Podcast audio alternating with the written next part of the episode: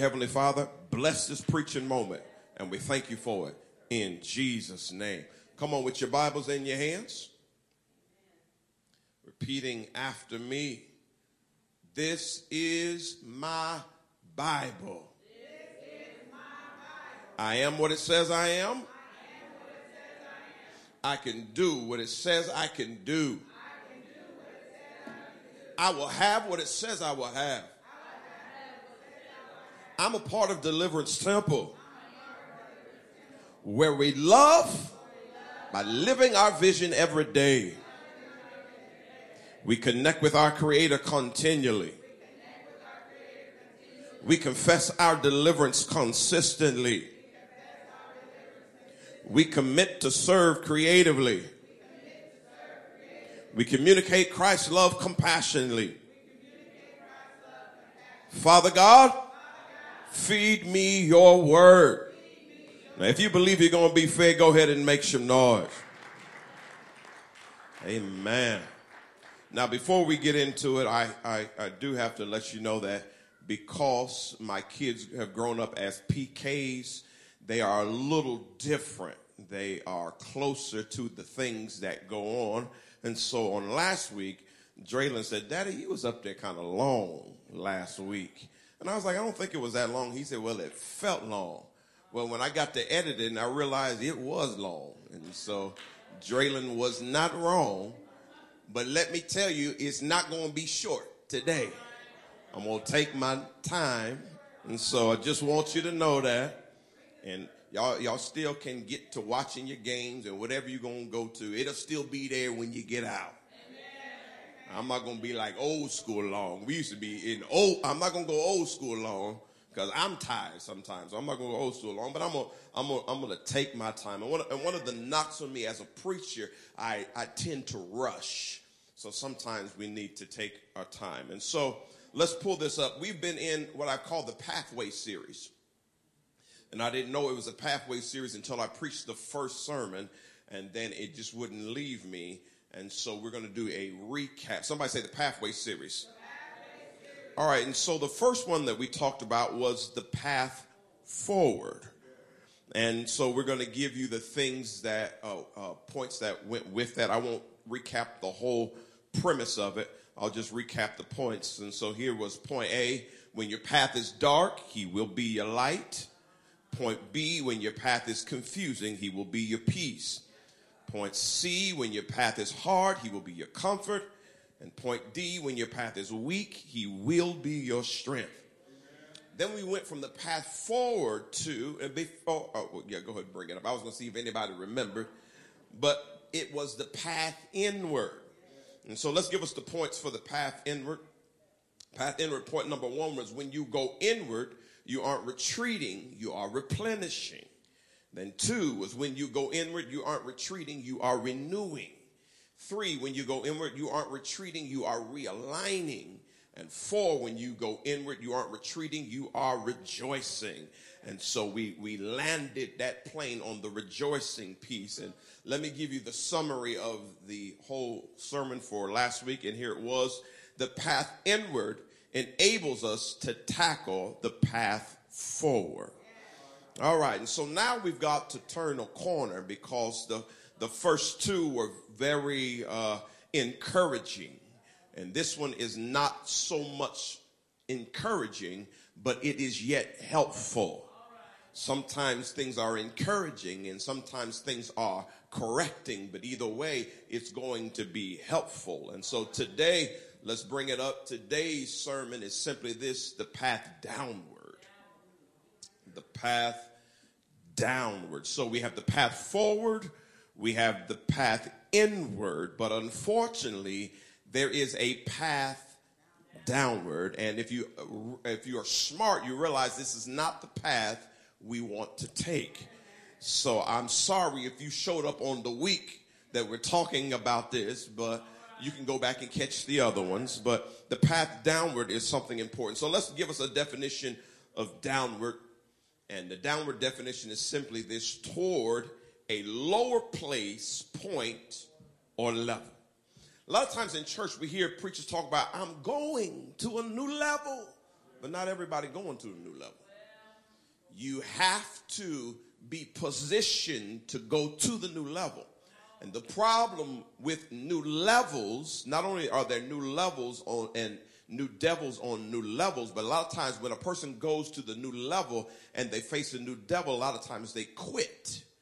But sometimes the quitting doesn't put you back where you started at, it brings you lower.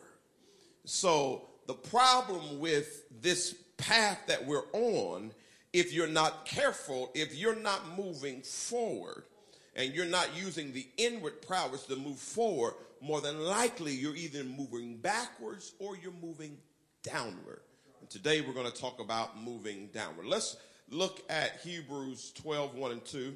And this is where we're going to give some uh, framework to the sermon. And I'm, I'm going to read this part because it's small, uh, and then I'll, I'll bring you in later, Mother Mitchell. So, starting off with the first part, it says, Therefore, since we are surrounded by so great a cloud of witnesses, Bible scholars, you understand that Hebrews 11, the chapter before, is called the Hall of Faith.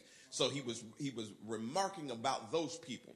Since we are surrounded by so great a cloud of witnesses, let us lay aside every weight and sin which clings so closely, and let us run with endurance the race that is set before us. The first thing that I want to point out is that he says uh, two major things. Number one, he says weights. Number two, he says sin. But he puts weight first, he puts sin second. Another problem we have, we have a lot of people that only want to talk to us about sin, but sin is not the only thing that can bring you downward. Sin is one of the main things that we know about, but there's actually weights. In other words, there's actually things that are not sin that can still bring you down. And what we mean by that is because you you have to have at some point a lift off and a lift up. And if there's something constantly weighing you down, it keeps you from lifting to where you need to be. In other words, it doesn't have to be sin. And sin is not really that big of an issue because Jesus has already dealt with sin and he'll process you through sin. So a lot of people are falling downward, not because of sin, they're falling downward because of weights. So we're going to talk about some weights and then we're actually going to throw uh, uh, sin in there as well because sin is something that can trip us up. I'm not trying to say sin is not unimportant, but it is it is magnified more than it needs to be in church. In other words, you go to some services, all you hear about is drinking, smoking, gambling, sex. That's all they talk about. Like that's the only thing that could ever trip people up. And when you've been in this thing long enough, you really know better than some of those things. The Bible says it is the small foxes that destroy the vine. And the context of that is that the grapes were high on the vine and the foxes could not climb up to get the grapes. So they would nip at the bottom of the vine, and what it would do, it would cut off the life source of the vine, and it would make the vine die, and then the fruit would fall. And so the devil knows I can't keep you from going to heaven. I can't keep you from going to church. I can't even keep you from praising God because you really believe this thing. But I can keep nipping at small things so you begin to rot over small things and I can destroy your fruit little by little. Sometimes it's just that ugly person on your job you got to deal with every day. That's the weight. Sometimes it's the boss that promotes everybody but you. Sometimes it's the neighbor that when he walks out to get his mail, he waves at everybody but you and it irritates you and sets you on edge. And we've got a lot of saved folk that got attitude because of the things that have gone on in their life. And it don't make you wrong, it just is a weight. Gravity is an amazing thing, but gravity can be hard as well. Gravity is great because if we didn't have gravity, we would all be floating around here. Gravity keeps us still, but the problem also with gravity, if you're too high and you fall down, gravity doesn't help you stay up. Gravity will bring you down. And so just because you have reached some levels in God, don't mean everything's okay because the devil's always trying to pull the rug up under you and cause you to fall crashing down. Things can hit you that you were not looking for. The devil will sucker punch you. And the next thing you know, you're in a quagmire. You're in a quandary. What does it mean? You're lost. And so I'm trying to teach you that sometimes you got to deal with the weights that can bring you down. Now, I'm just going to bring up the things that I'm thinking about, but we all know the several things that we have. You ever just looked at somebody and didn't like them? Y'all, I know y'all ain't never done that. Y'all saved. Mm, she thinks she all that. It's something in you. You got you got to deal with that. You, you so so so we we have to work on the weights and realize what they are. All right. So let's go to the next verse here. I'm going to read this as well. And this is how we're going to fix it. It says this and it's powerful. It says, looking to Jesus, the founder and perfecter of our faith. So that means that our faith is not perfect. That means we, we can be saved and have imperfections, but looking unto Jesus, the founder and the perfecter. And what one verse says, the finisher of our faith, who for the joy that was set before him endured the cross, despising the shame, and is seated at the right hand of the throne of God. And so there was an ascension level that Jesus got to, and he was able to be seated at the right hand of God, but he had to go through the cross. And sometimes the weight you deal with is the weight of the cross that you have to bear. And because of who you are, some things will not come easy in your life. Some blessings will come hard. My my grandfather said a bishop told him one time, he said, some, Boy, some people get blessed early, some people get blessed in the middle, and some people get blessed late. And unfortunately, boy, I believe you're going to get blessed late. In other words, your, your stuff ain't going to come easy as everybody else. Doors are not going to swing open like they do for everybody else. You may have to go through some hard times. You may have to struggle, but it perfects something in you. And if you can go through the weight and you can handle the sin, God can bring you to a place where everybody looks at you. There, there's something special about her. There's something awesome about him. He went through what he had to go through. So it is what it is. All right, let's let's go to this. I'm gonna put this up here. Four weights that pull us downward. Give us four things that pull us downward. I can pick a lot of things, but I don't want to be here too long. And I'm already saying the four is going to take me a while to track through it. So you can think on top of these other things that seem to weigh you down. But I'm going to give you four things and point them to the scripture. But I'm also going to give us the answer. So let's start here with the answer. And we've already heard it in the verse. Looking to Jesus equals the answer. So no matter what is weighing you down, don't take your eyes off of Jesus. And many times, what is weighing you down is trying to, and the scripture calls it a bowed down head.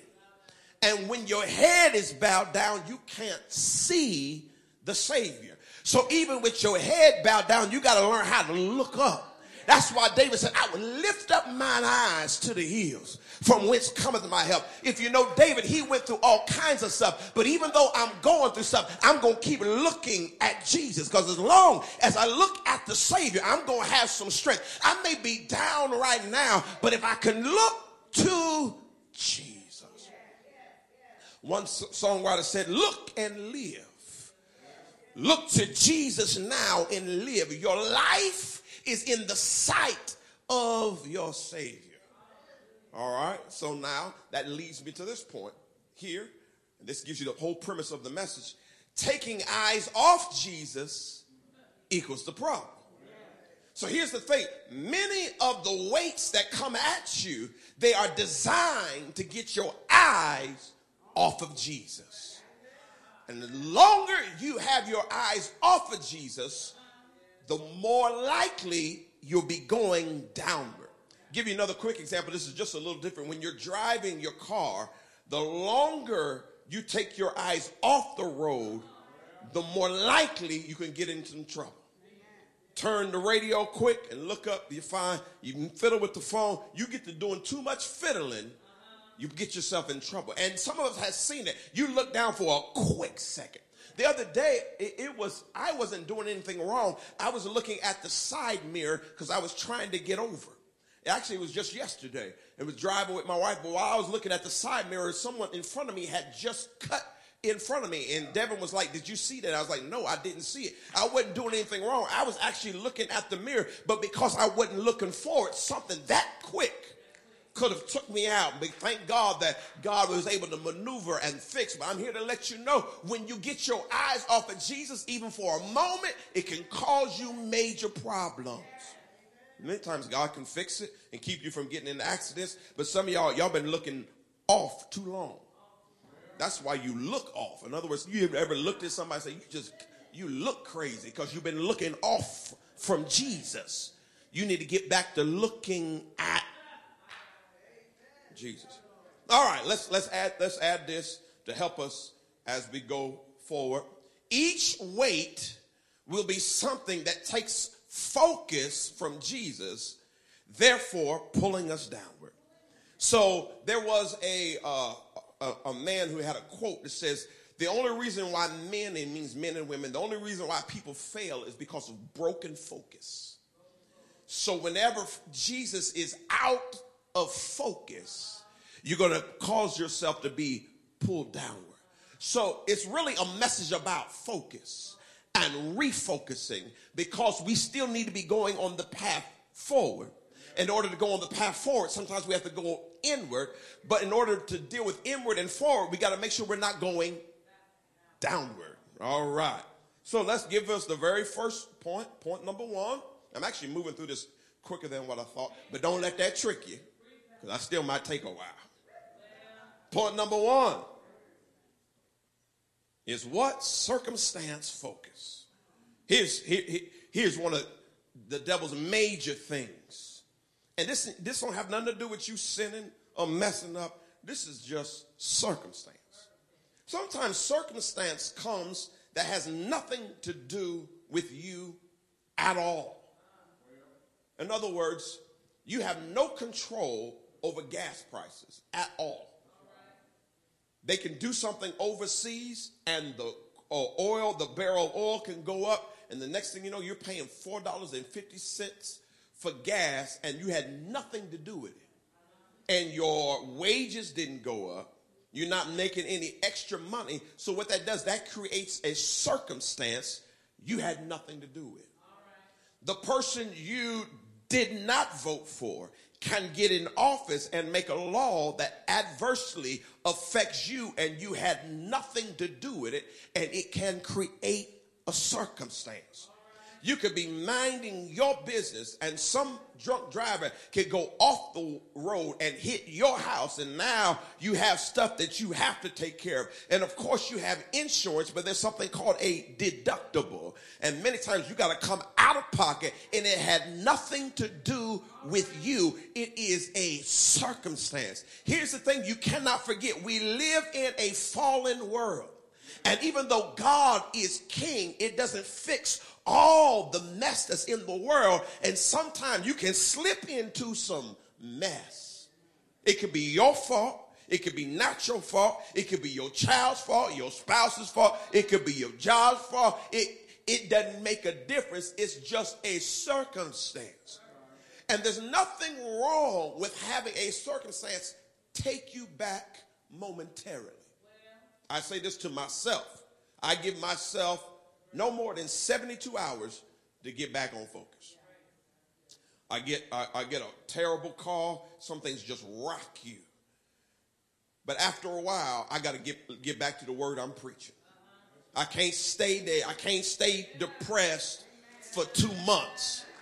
I got to refocus. Now, it hasn't always happened in 72 hours for me, but in my mind, after three days, you got to do something. I can't preach faith to y'all and hide from problems. Andre, you got to refocus, get back in the word, because the circumstances trying to take your eyes off of Jesus. And here's the thing that I know even though the circumstance is hard, it did not catch Jesus by surprise. May have caught me by surprise, but it didn't catch him by surprise. So somehow he is a savior. So somehow he's going to rescue me in the situation even though I don't like the situation, if he is who he says he is, he's just not God on the mountain. He's God in the valley. He's not just God on the boat. He's God in the storm. And so I got to trust him. He's not just God in heaven. He's God in hell as well. David said, if I make my bed in hell, he'll find me there. So I can't allow the circumstance to reroute my focus. Okay, well, let, let, let's, get a little, let's get a little deeper. You've been married 20 years. It's been going well. But one day you bump into somebody that smell better than your spouse. Look better than your spouse.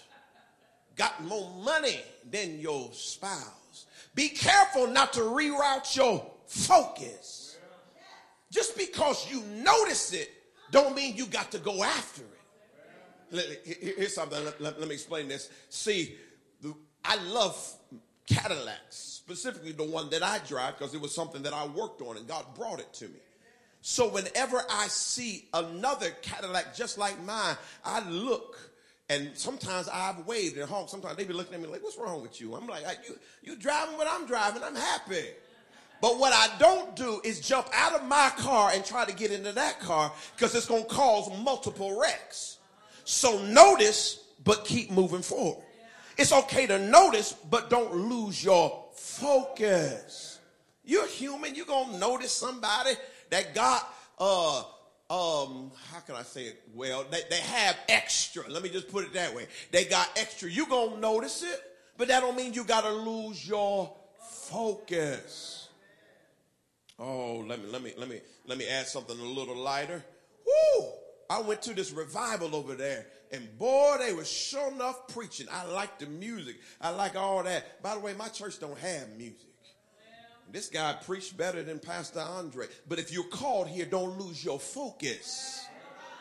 It's okay to celebrate the other church, but if you're assigned here, don't lose your focus because it will distract you from your purpose.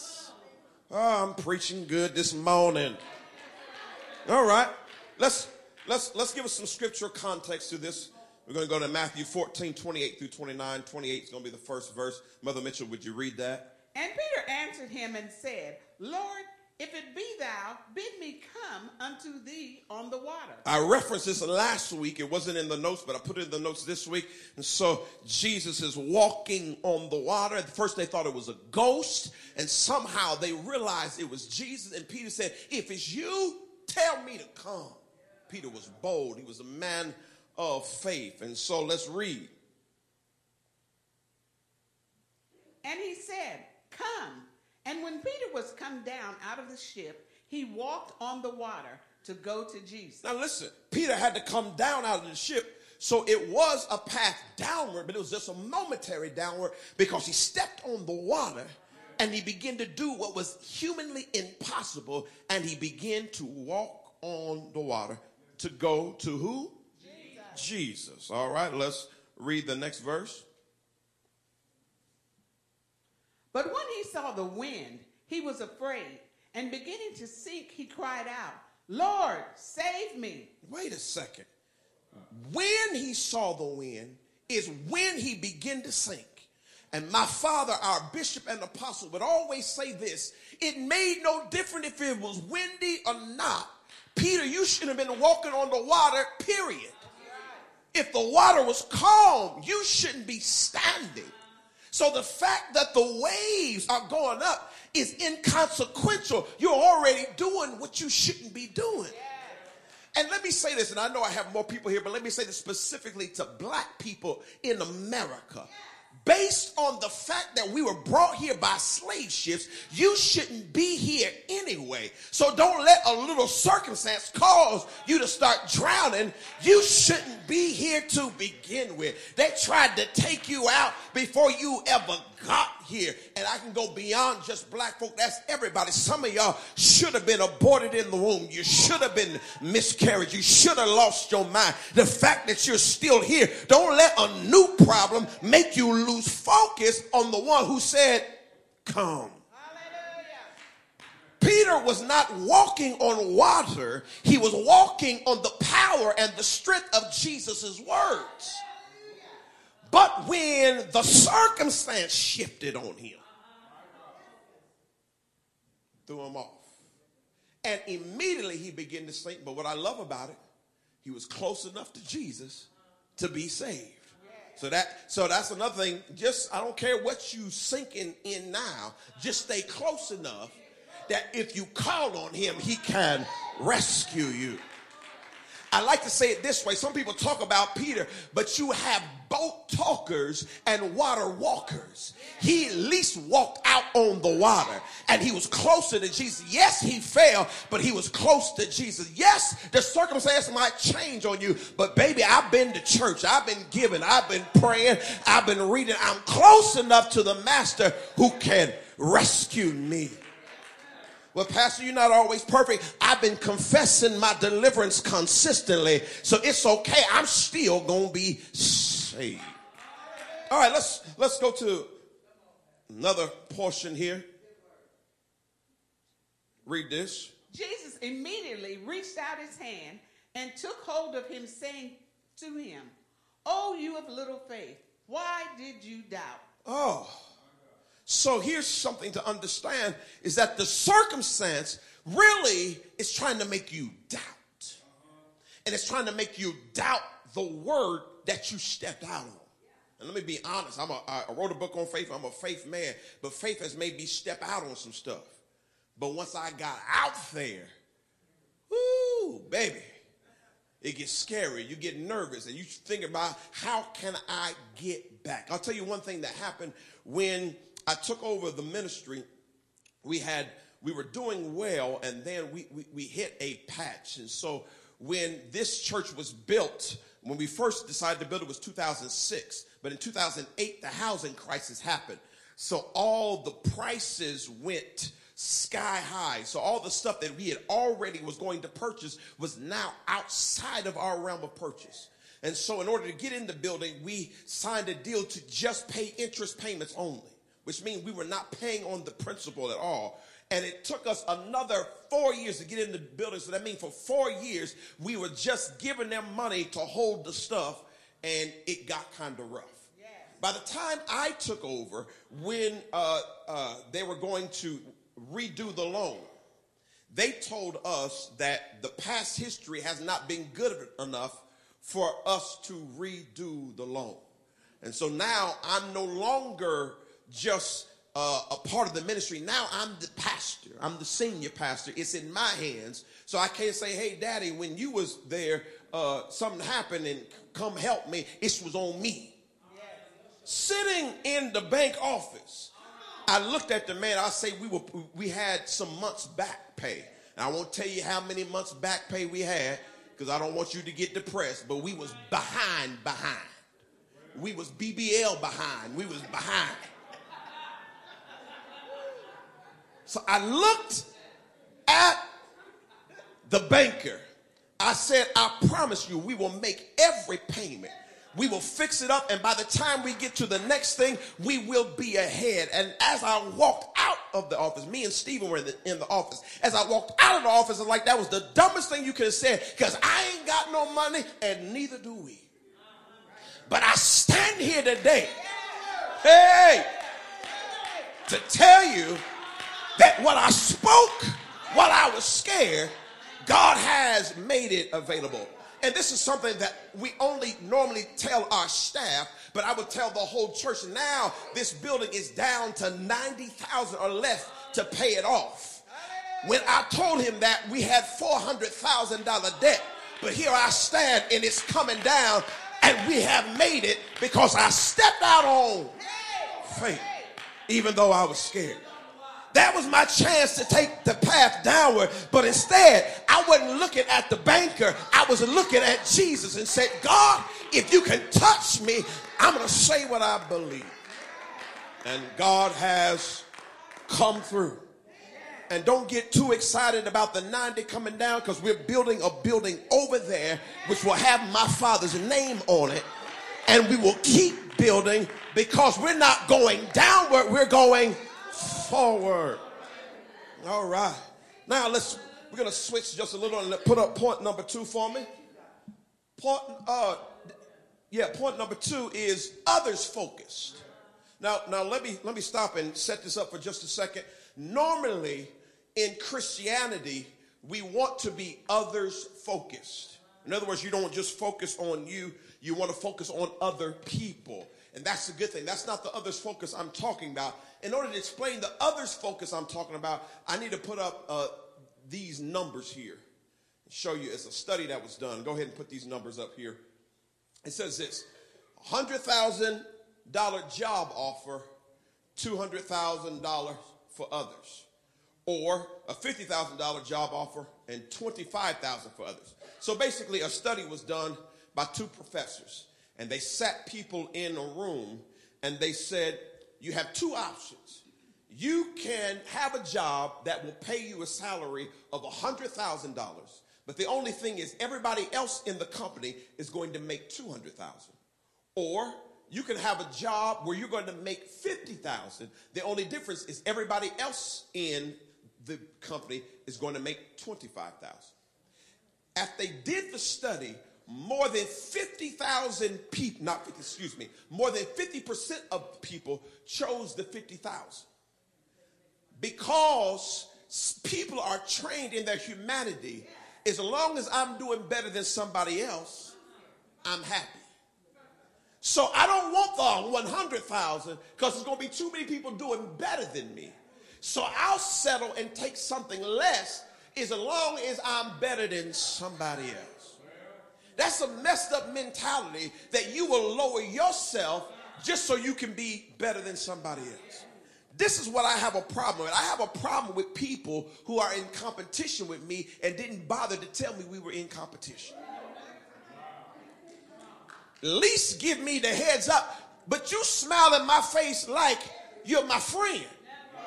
Every time I post a suit selfie, you like it and love it. Then I find out you're talking about me behind closed doors. Why don't you tell me to my face you don't like what I'm doing? If you're in competition with me, just let me know so it's fair. But you have a lot of people who have a others focused mentality. As long as I'm doing better than you, I'm okay. But you should not be judging your life based on me. You should be judging your life based on your purpose. Now, I normally save this to Black History Month, but let me add this in. Let me go to the black white thing again. One of the most sinister things that was ever done was that those people who were in power, they were not just disenfranchising black people and slaves, they were disenfranchising all kinds of poor people. But this is what they did. They convinced the poor white man, as long as you are doing better than the poor black, you are okay. And that's why they fought. But if the poor white and the poor black could have ever come together, they would have overthrown the people who had the money. But all they know, all we got to do is plant a seed. Is you may be doing bad, but you're better than them inward and it created a bunch of fighting and hurt. And guess what? When Martin Luther King preached at the at the mall in Washington D.C., when he gave the "I Have a Dream" speech, he did not get killed. He died in 1968. He gave that speech in 1963. When he lost his life was when he was in Memphis in what they called the Poor People's Campaign. It was not just a civil rights for black people, but he was bringing blacks and whites he went to Memphis for the sanitation workers who were doing bad, and he was rallying poor people. And his plan, he had been in Chicago. His plan was to go into major cities and bring the poor people together and make them rise up. And the government said, You got to go. Because you taking people that used to hate each other and telling them if y'all work together, y'all can rise together. But the devil says, as long as you're doing better than somebody else, you okay. Well, well, uh, well, brother Deacon, and this is made up. Don't y'all, don't y'all say nothing about deacons. Don't y'all put nothing on Facebook about the deacons. I'm making this up. But brother Deacon, it seems like you've been doing a little too much drinking. It seems like you're not, you're not controlling alcohol. You're not social drinking. You've been getting drunk and it's not good. Yeah, but I don't drink as such as, as much as other deacon. I ain't talking about the other deacon right now. I'm talking about you. See, a lot of us, as long as you can find somebody doing lower than you, you feel like you're okay. But that's not the way things work. Now, I'm not going to say it again because I say it all the time, and God has me say it all the time. But the tortoise and the hare story. The problem was the rabbit was looking at the turtle, and the rabbit should have been looking at the finish line. Having said that, let's go to a scripture that can back this up. And these are Jesus' words, so they will be in red. Why do you see the speck that is in your brother's eye, but do not notice the log that is in your own eye? Woo! One of the problems with being others focused is you forget what you're dealing with. And God says, why are you dealing with the speck of dust in their eye and you got Lowe's, Menards, two by fours in your eyes? You, you got telephone and, and electricity poles in your eyes and they got a speck of dust. He said, deal with you first and then you'll be able to see how to help others. Let's, let's go on to the next one.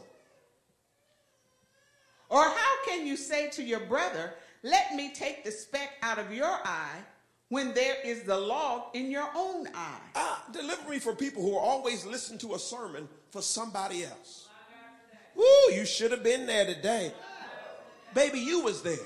Take the word for you. Stop worrying about everybody else and apply it to you because God knew you were going to be here and God sent the word to you and maybe it was for you and not for everybody else. Whew, these young folk, they out here acting a fool. Well, they're not here.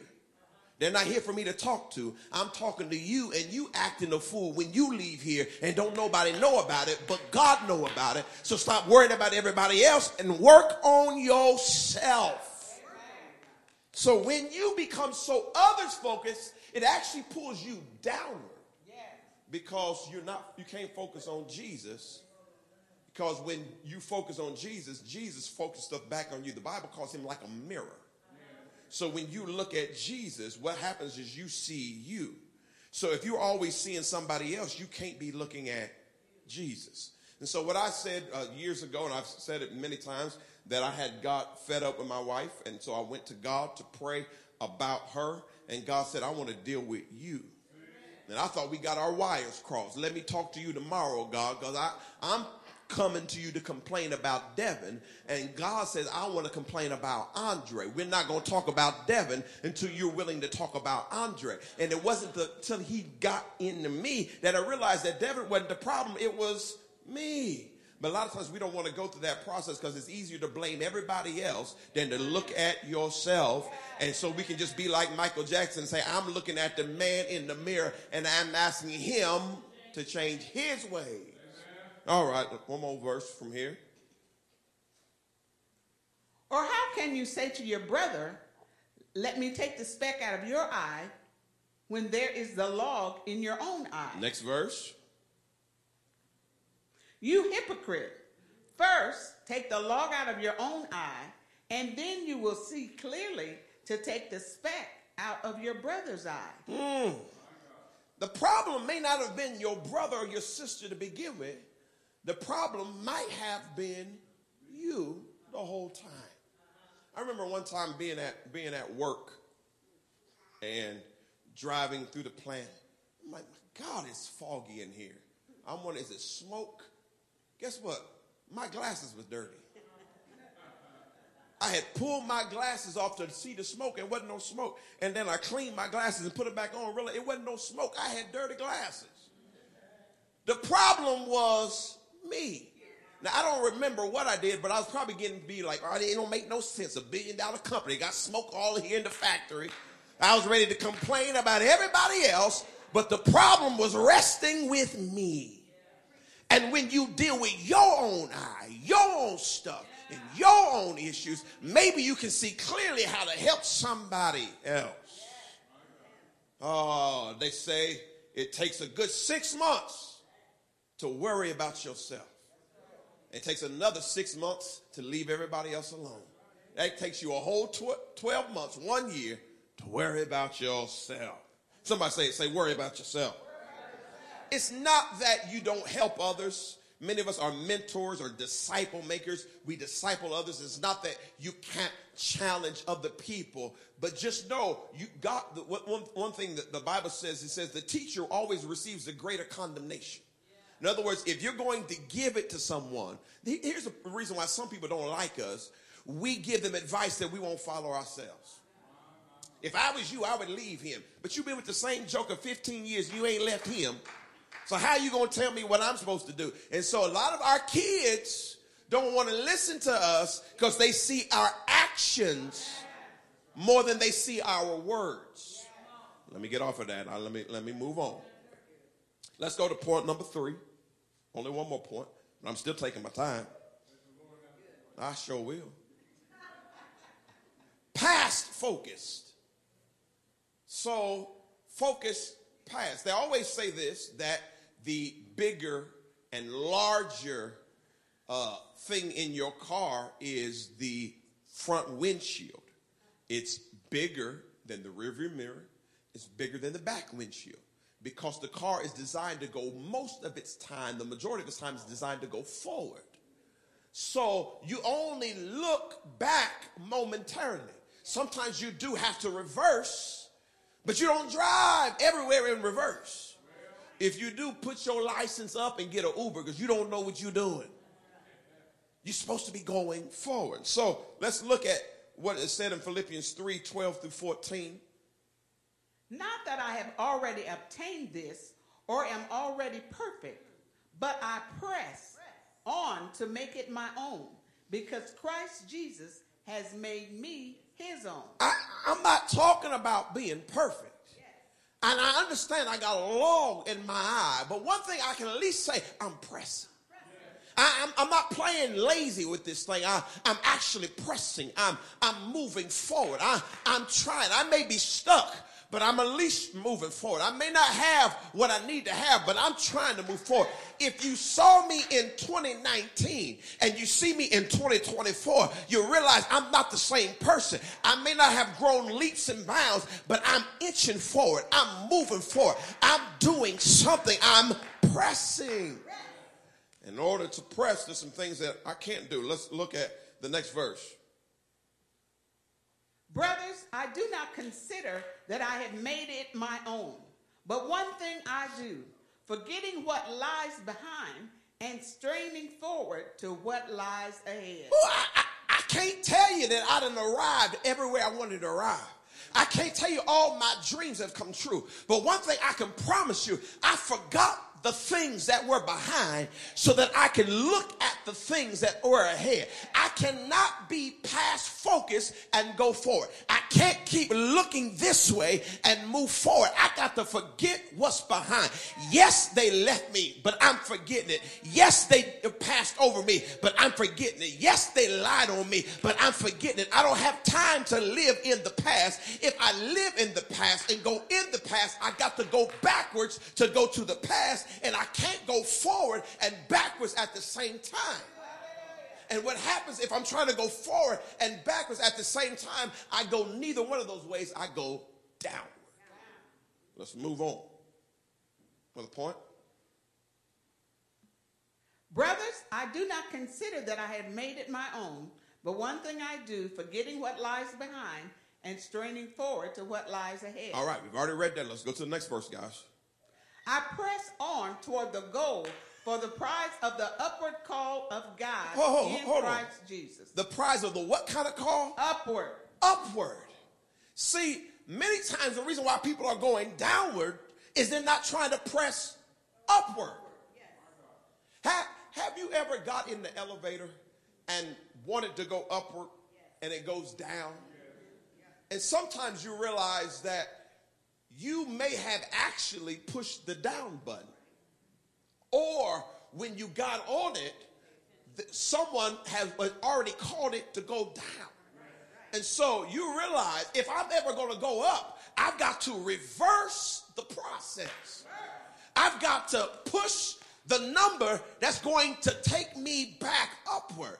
And too many people are comfortable with going downward. Let me tell you something that happened to me. We were in oh, Niagara Falls, and we were in a very nice hotel, and it was the Embassy Suites in Canada, Niagara Falls, looking over the the the river and the the falls. Really beautiful. One poor thing about it, it was so packed, and the elevators were so slow. You would wait in line, and I got tired of waiting. We had, we had been out uh, vacationing, looking at stuff, and we got home, and I told the, the family, I'm going up the steps. And gonna let them y'all ride the elevator, wait on the elevator. And I was like, I was so frustrated. I was like, I'll probably beat y'all up there.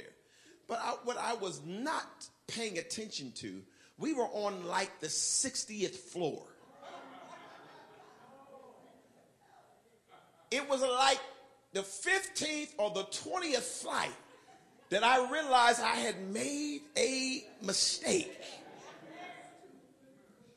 I didn't want to go back down because I told my kids I was going to go up. So I pressed my way upwards. But that's the last time I ever did that.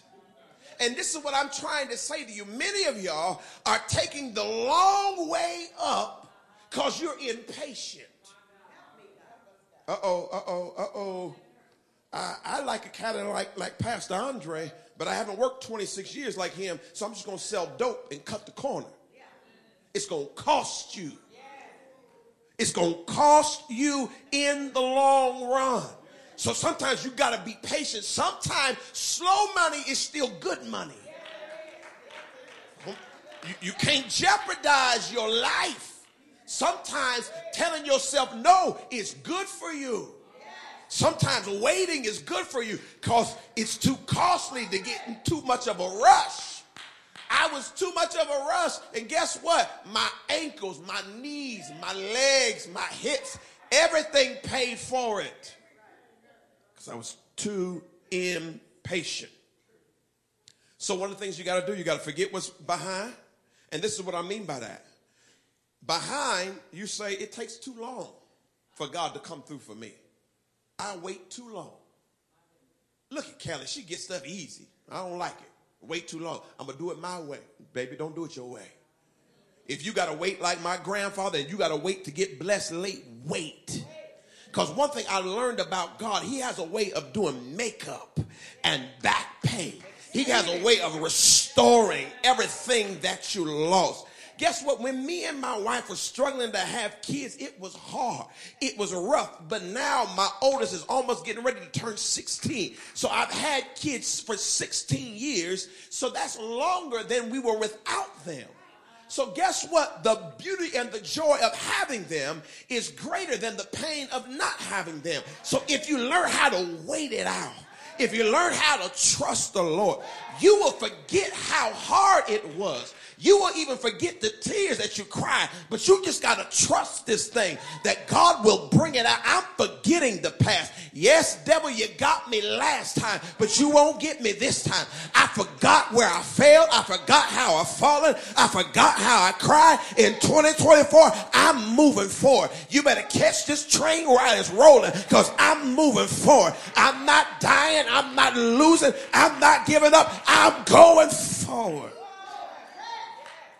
Got to forget the past. Got to forget all the stuff, and you got to move forward. Let's let's look at this next verse here. Let your eyes look directly forward, and your gaze be straight before you. All right, this is how we stay focused. Let your eyes look directly forward. Let your gaze be straight before you. I'm gonna tell you something uh, jokingly that uh, a lot of married men know. Every now and then you with your wife and you see somebody cross by and you keep looking straight ahead. I'm not getting fussed at today. I'm looking forward. My gaze is straight. and she looking at you to see if you're going to turn your head, you'll stiffen your body up. I ain't looking at nothing. I'm looking forward. Now, if she look, I'll look too. We can both look, but I, I, you ain't tripping me up. I'm looking forward. Look, look, some, somebody say young in marriage.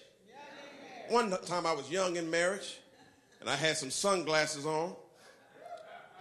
We were driving, I think we were going to Chicago. We got into the city, and there was somebody who was walking across, and I thought, look, the spirit was like, no, don't look. But I was like, well, it ain't gonna hurt. I got sunglasses on. And Devin said, I saw you looking at her. I'm like, how? How? Learn my lesson. Just keep your gaze ahead. Let your eyes look directly forward. I'm joking, but there are some things you can't take a second look at. Let me give you an example. Lot's wife said, Get out the city.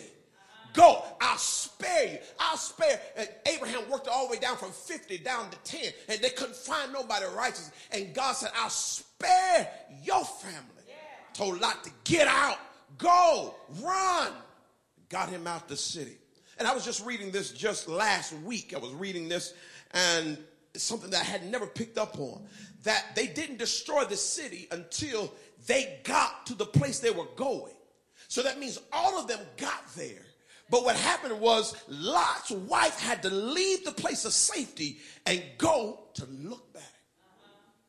And she got caught and turned into a pillar of salt. The reason why some of y'all are stagnant because you keep looking back. God done already got you to safety, but you keep looking back. Some stuff you can't look back at. Some places you can never go again. Some things you can never do again. You got to look forward. It's too costly to look back now. And if 2020 pandemic and all the hell we've been through hasn't taught you anything, this ain't the time to play game. Look ahead. Look forward. All right.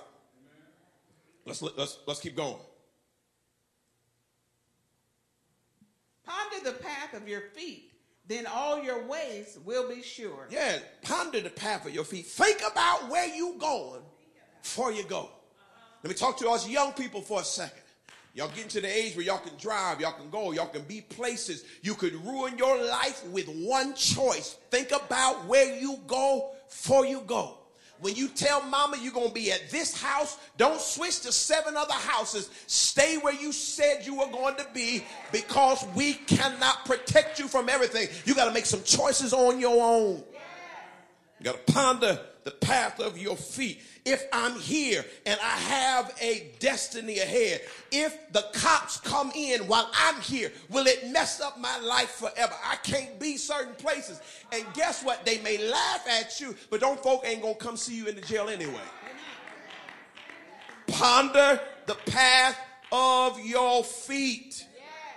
Can't go everywhere can't be with everybody. I, sometimes I got to be the nerdy one. Sometimes I got to be the one outside. I got to protect me. I got to protect my purpose. I got to protect all the prayers that's over my life. Got to ponder path of my feet. All right, one more, and then we're going to take a turn. Do not swerve to the right or to the left. Turn your foot away from evil. This is not the time to be swerving to the left or to the right.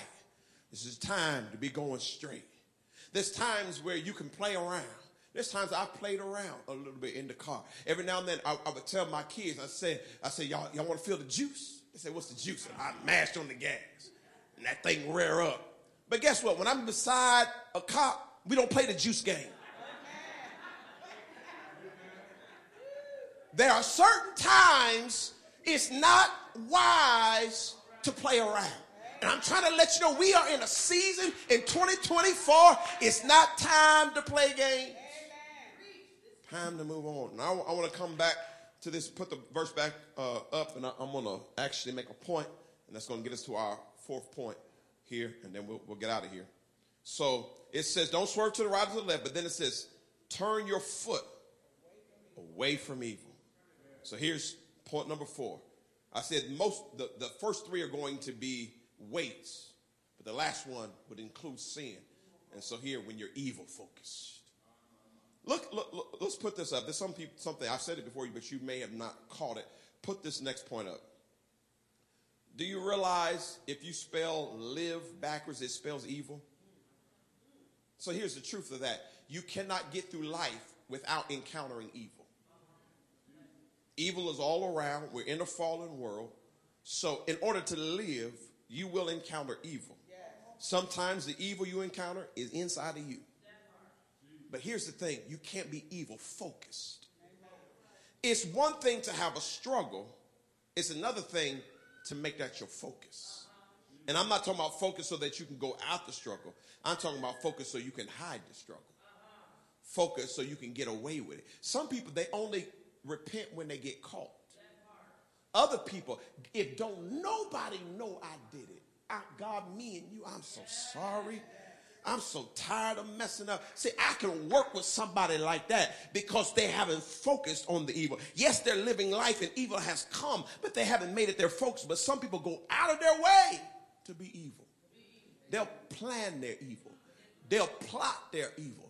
They'll work on their evil. And I hope you're not a Deliverance Temple member and you done got your evil planned out in April of 2024. April 22nd, I'm about to do this and I'm about to do that. It's one thing on April 21st, you get tempted and you fall on April 22nd. It's another thing in January to be planning your sin ahead of time. And then you'd be like, oh, God bless me. No, you plan that out. Let's not be evil focused because those who are evil focused, they're on a path downward. All right? Here, here, let's read Colossians 3 1 and 2. If then you have been raised with Christ, Seek the things that are above, where Christ is seated at the right hand of God. So it says, because Christ is above, we ought to have a mindset that's actually looking above. We ought to be seeking the things that are above. We shouldn't be seeking the lower things. Every now and then you get brought down into the lower things. But I, all the time, 24 7, you always thinking about messy stuff and gossip and how you can cheat, lie, steal, and get over on people, and you still say something wrong with your salvation. You ought to be thinking on things above. If you have then been raised with Christ, your mindset ought to shift at some point. Read the next verse. It tells us what to do. Set your minds on things that are above not on things that are on earth. So set your mind on things above. Some of y'all, you have your DVR or you have your DirecTV set to uh, record Real Housewives of Atlanta, but you don't have an alarm to wake you up to read the Word of God or to pray. Ain't nothing wrong with you watching Real Housewives of Atlanta if that's what you want to watch, but you ought to have some spirituality there somewhere in your process. But we got a lot of saved folk that want me to do all your spirituality for you. You don't come here for me to preach it to you and then that's all you get. You got to do it. You ought to have some focus on the things that are above. All right, come on. Let's look, let's keep go, going. Ephesians 5, 8, and 9. For at one time you were darkness, but now you are light in the Lord. Walk as children of Walk light. Walk as children of the light. Listen, read the next verse. For the fruit of life is found in all that is good and right and true. Now, this is what it says, and this is a beautiful word. The next verse says this. And try to discern what is pleasing to the Lord. Here's the point, word I want to point out to you three letters try. Some of us ain't even trying. He said, try to discern what's pleasing to the Lord. Should I watch this? Should I do this? Me and Devin went to a, a, movie last night, and one of the first trailers was one of them demonic evil things, and she said, mm-mm, no, no, you ain't got to worry about me. Because I'm trying, there's some stuff I won't subject myself to because I'm trying to please the Lord. I ain't playing with a bunch of stuff because I'm trying. Some people ain't trying. I asked my son a question, Dylan. I asked him a question the other day because he got all A's and I believe two B's, which is normally really great. But Dylan is a low key genius. So I had to ask him, is the B the best you can do? Are you really trying? He's like, no, I really try. I'm like, okay. I'm just checking with you because sometimes people get so relaxed they stop trying. And then things start dropping down. If you get a B and you try I'm okay with that. But if you drop because you're just being lax and lazy, I'm not okay with that. And God is saying the same thing. If you displease the Lord, but you try, God says, I can forgive you. But if you displease the Lord and you ain't even trying, that's a different story. That's a path downward. You got to at least be trying. Sister Darlene sees me in the grocery store. How you doing, Pastor Andre?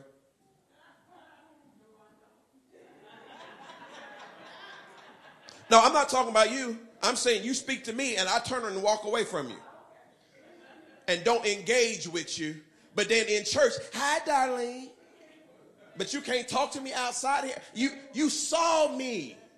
And you got some saints that are only saints from 11 to 1. Catch them outside of here. I'm not talking about catch somebody on a bad day, but catch them outside of here. They don't live in their vision every day. They're not living their vision at all. I don't want to talk to you. I don't want to see you. Don't you want you looking me in my face? I'm praying for you, baby. But then you want to come to the pastor, and ooh, I'm living the vision. No, you're not. Stop lying. Tell the truth. You ain't even trying. Woo, help me. I like y'all helping me preach this morning. I told, and I, am I'm, I'm, I'm really coming to a close. I know I've, I've taken some time, but I, I told the men in uh, our prayer breakfast, I was talking about sometimes we have struggles as men and we're not worried about the struggles. We believe in God. We was talking about forgetting the past. But I said, there's some stuff we're not going to do.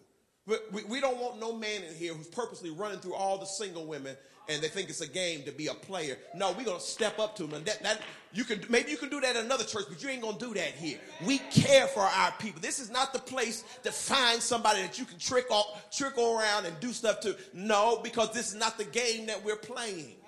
Because it's not a game to us. This is serious. I will not be the pastor where all the kids look like me. That ain't the type of thing that I'm trying to play. This is not a game to me. This is serious. I got an answer to the Lord. All right, enough of that. And here's here's the next verse, and this just lays it out real, real, real harsh. Lay it, lay it on out. Next verse. Take no part. Hold on, that, that ain't the next verse. Okay, that is you right. Go ahead. For it is shameful even to speak of the No, things. you they were right. I was wrong. Go back. Take no part in the unfruitful works of darkness, but instead expose them. So if I know you are purposely running through the women in the church, guess what I'm gonna do? I'm gonna tell the women, ah, don't give him your number. Don't talk to him. When I see y'all talking and hugging, I'm coming to say something. But some of y'all women so hard to even, hard-headed, even if I tell you, you're gonna do what you want to do anyway. But at least I'm gonna expose it. All right, go ahead to the next one. For it is shameful even to speak of the things that they do in secret. Woo! Uh oh. Not the stuff you struggle with. We all got secrets where we struggle with, and we had some bad moments. We talking about the stuff you purposely do in secret, consistently, and you call yourself saved. You, you saved, but you're on the path downward. That's all I'm saying. Read the next one. Look carefully then how you walk, not as unwise, but as wise. All right, read. Making the best use of the time because the days are evil. Oh, we're doing. We, we're trying to live a different way because the days are actually evil. All right, here we go. Only a couple more verses. Come on, read. Therefore, do not be foolish, but understand what the will of the Lord is. Some of it just comes down to straight foolishness. My mama used to always say that to me. It used to make me mad, to be honest. Now that I'm uh, her pastor, I can tell the truth. It just make me mad. But it was true. She would say, Andre, don't let the devil make a fool out of you. Before I leave the house. Don't, I'm like, man, she just ruined my, ruined my day. But the older I get, I understand. Don't get caught in unnecessary foolishness.